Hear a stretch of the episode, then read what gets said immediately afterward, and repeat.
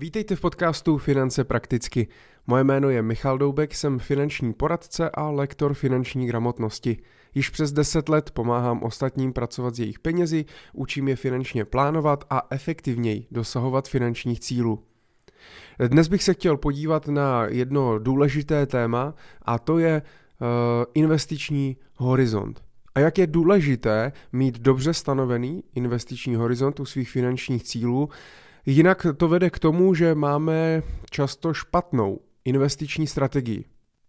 Pokud máme špatnou investiční strategii, eh, tak eh, často těch cílů nedosáhneme, ty investice dělají trošku něco jiného, než eh, očekáváme, buď, jsou, buď nám vydělávají příliš málo, nebo příliš moc, nebo tam jsou poplatky, nebo vybíráme špatné produkty kde máme peníze zafixované, nedají se z nich vybrat, nehodí se pro ten konkrétní cíl a tak dále. Já jsem se o, o tom už částečně bavil ve 23. epizodě, kde jsem zmiňoval, že je důležité neinvestovat bez finančních cílů. Eh, opakuju to tady skoro v každé epizodě, že první krok, který člověk musí udělat, tak je správně si vydefinovat finanční cíle a to, kam směřuje. A na základě těch finančních cílů můžete vytvářet nějaké strategie a z těch strategií nějaké konkrétní kroky, eh, jak těch finančních cílů dosáhnout. Pokud chcete investovat eh, jen tak, bez důvodu, že nechcete, aby vám ty peníze jednoduše ležely na účtu, tak eh, stejně si musíte stanovit nějaký cíl. Pokud teda eh, neinvestujete k tomu, abyste jednou z toho majetku čerpali rentu, neinvestujete, abyste si jednou eh, já nevím, dětem pořídili nebo zaplatili lepší školu, abyste si koupili vlastní bydlení a tak dále, tak si dejte nějaký, tak si dejte prostě nějaký jiný cíl. Eh, aby ta investice porazila eh, inflaci, aby se ty peníze, aby ty peníze nestrácely na hodnotě. Je strašně důležité taky, co s těmi penězi v budoucnu budete dělat. Protože pokud si řekneme, dáme si cíl, a ten je velmi častý, protože média teď hodně straší, co se týče inflace, e, zvyšování cen a logicky snižování reálné kupní síly těch peněz, které máme v peněžence nebo na účtech e, v bankách. A tak se mě hodně lidi ozývají právě. Mám strach z inflace, nechtěl bych, aby ty peníze mm, přicházely o hodnotu, leží mi na běžném účtu, co s nimi mám dělat. A Eh, pokud bychom měli cíl pouze eh, překonat inflaci, tak eh, na to vlastně existuje i poměrně jednoduchý nástroj a to jsou například státní protiinflační dluhopisy, dokonce v České republice tak můžete koupit české protiinflační dluhopisy, které dávají smysl především kvůli tomu, že jsou v české koruně a nepodstupujete tak měnové riziko, zatímco proti zahraničním státním dluhopisům může být právě problém v tom měnovém riziku. A pokud si nakoupíte státní dluhopis s nějakým nízkým úrokem, eh, i ve výši inflace, ale která se bude třeba pohybovat dlouhodobě 2, 3, 4, 5% tak na té měně, ten pohyb na té měně vám může všechny ty výnosy odmazat. To znamená, v tomhle je fajn zůstat, zůstat v té České republice, můžete si koupit státní protiinflační dluhopisy, které vám dají výnos ve výši inflace, no a tím pádem jste si splnili ten svůj, ten svůj cíl že ty peníze nebudou ztrácet na hodnotě. Problém ale nastává v tom, co s těmi penězi, k čemu ty peníze vlastně slouží. Mají být uložené jako rezerva, ke které já můžu kdykoliv, kdykoliv přistoupit a nechci, aby nestráceli na hodnotě. Pak se ty státní protiinflační dluhopisy teoreticky nemusí hodit, protože jsou na 6 let a v průběhu já můžu tedy každý rok, můžu ty peníze částečně vybrat, takže je to takový roční termínovaný vklad, ale ta likvidita je tam velmi omezená. A tak to už ale není zas úplně dobrá finanční rezerva. Takže vidíte, že mě to může splnit jeden můj nějaký parametr, ale druhý již nikoli. Ty peníze potom za nějakou dobu budu potřebovat na nějakou konkrétní věc, budu z toho čerpat nějakou rentu, budu je potřebovat jednorázově, nebo z toho teda budu čerpat ty peníze pravidelně. Toto je třeba si definovat ještě předtím, než eh, si založíte někde nějaký účet u nějakého brokera, nebo v bance, a nebo zajdete k finančním poradci, eh, je potřeba si tyhle věci vydefinovat. Kam jdete, co chcete, jaké je vaše očekávání eh, a tak dále.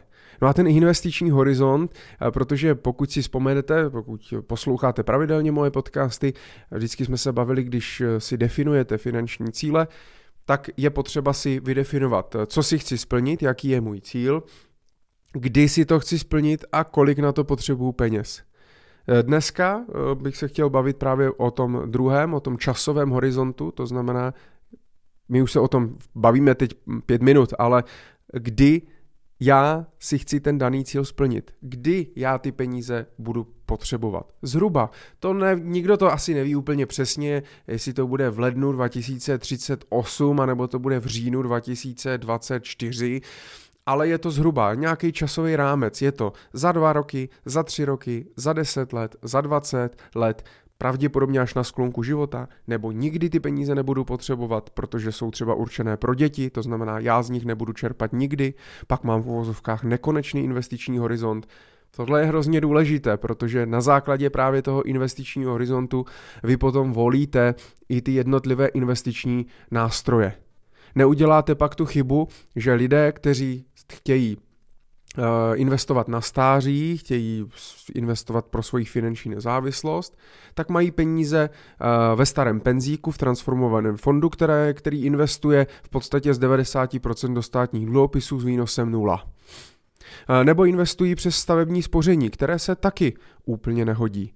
Nebo třeba přes ty protiinflační státní dluhopisy, které se taky ale úplně nehodí, pokud mám dlouhý investiční horizont, například 10-15 let plus – tak eh, to jsou produkty, které se nehodí. Nehodí se hotovost, nehodí se dluhopisy, nehodí se termínované vklady, konzervativní produkty, garantované produkty a podobně. Hodí se spíš uh, vy víte, že já na tom dlouhodobém horizontu preferuji akcie, to znamená podíly ve firmách, ten biznis, podíly v nějakém biznisu a případně podíly v nemovitostech. Ať už v přímých, si koupím byt, který budu pronajímat, nebo přes nemovitostní fondy, nebo přes uh, REITy, uh, Real Estates uh, Investment Trust a tak dále.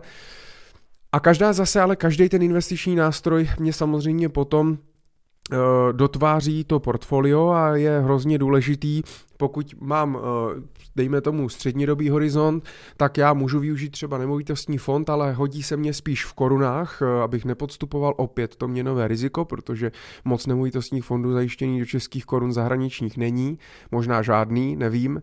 A Naopak třeba ty REITy, které jsou hodně oblíbené v Americe a používáme je taky v portfolích, tak ale to jsou spíš nemovitostní akcie. A ještě k tomu v dolaru. To znamená, hodí se spíš opravdu na dlouhodobý horizont 15-20 let eh, s následným třeba čerpáním, čerpáním renty a podobně.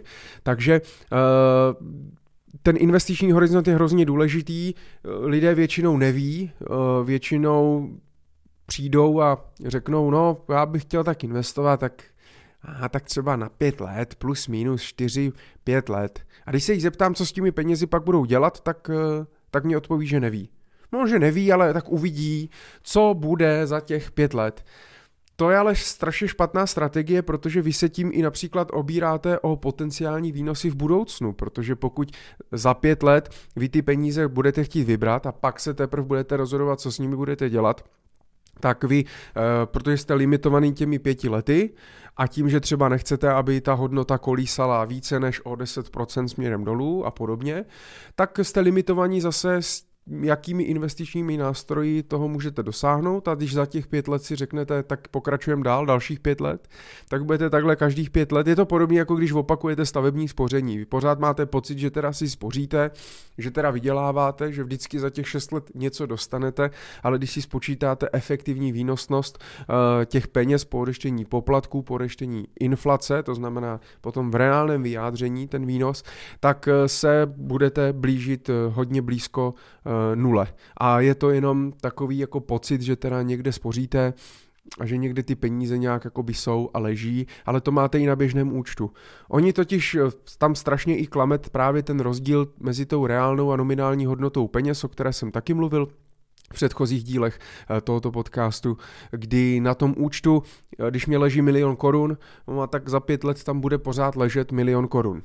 Takže já mám pocit, že jsem o nic nepřišel a je to v pohodě. Ale já za ten milion korun si koupím mnohonásobně míň. Dokonce za ten milion korun, pokud by mě tam ležel 20 let, tak můžu přijít až o polovinu reálné hodnoty těch peněz. Takže jako kdyby mě tam zmizelo 500 tisíc korun. V případě, že bych šel třeba do obchodu a chtěl bych si něco, něco koupit. Takže jaké z tohohle vyplývá doporučení, je samozřejmě definování finančních cílů, ale správné uh, správné vyhodnocení toho investičního horizontu. Chci si koupit auto, tak mám zhruba plus minus nějaký horizont 3-4 roky. Ono jestli to pak bude 2,5 nebo 4,5, to už si můžete pak v tom plánu v průběhu, jak si budete každý rok ten plán kontrolovat a aktualizovat, tak si to můžete upravit. Ale víte, jaké investiční nástroje se na to hodí, víte, kolik je, že nemůžete přijít o peníze, víte, že ty peníze budete potřebovat jednorázově a tak dále.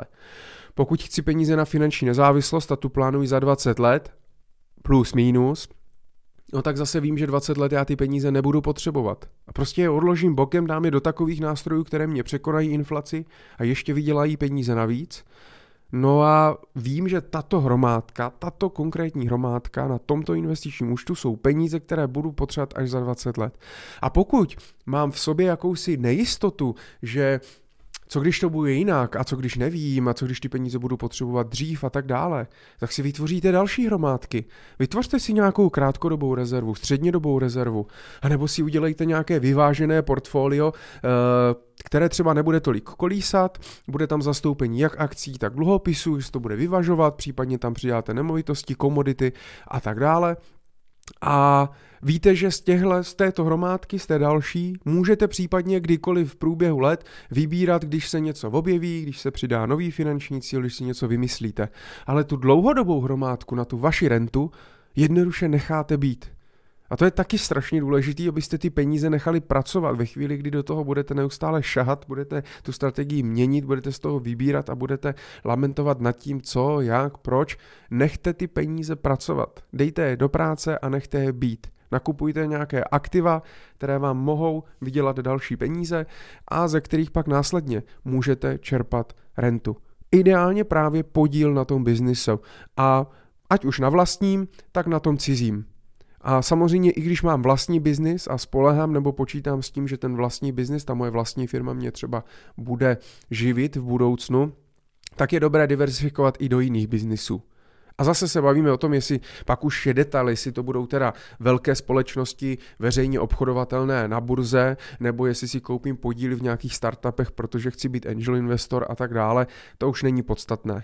Vraťte se na ten začátek, definujte si finanční cíle, určite investiční horizont, udělejte si víc hromádek a věřte, že díky tomu efektivněji dosáhnete těch finančních cílů a hlavně se budete držet té strategie, ať se děje, co se děje. No a samozřejmě pokud budete chtít s tím poradit, pomoct, prokonzultovat, jsem tu pro vás, takže napište mi na poradce zavináč eh, a domluvme se na krátký telefonát nebo konzultaci, pokud budu schopný vám poradit, rád vám, rád vám pomůžu. A pokud hledáte někoho, s kým byste dlouhodobě uh, řešili své finance a chtěli byste mít takového přítele na telefonu, uh, který vám prostě poradí kdykoliv, kdy je třeba, uh, ozvěte se, vymyslíme nějakou dlouhodobější spolupráci, já budu určitě rád. Tak držím palce při investování, investujte opatrně a já se budu těšit zase příště. Ať se daří, mějte se.